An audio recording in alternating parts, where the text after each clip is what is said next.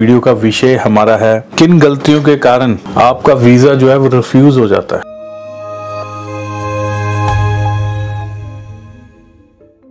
बहुत सारे ऐसे लोग हैं, कुछ ऐसी गलतियां करते हैं, उनका वीजा रिफ्यूज हो जाता है, उनको पता नहीं होता हमारे वीजा रिफ्यूज होने का कारण क्या है। सारी फाइल सारा कुछ सही जा रहा होता है, ठप करके गवर्नमेंट की तरफ से रिजेक्शन लग जाता है उनके वीज़े पर, उनकी फ़ाइल पर। उसके पीछे क्या रीज़न है, क्या कारण है, इस विषय में मैं आपको कुछ गलतियां जो आप करते हो जो कि ज्योतिष के हिसाब से भी अच्छी नहीं है, उसके ऊपर थोड़ी सी रोशनी आपके लिए डालना चाहूँगा।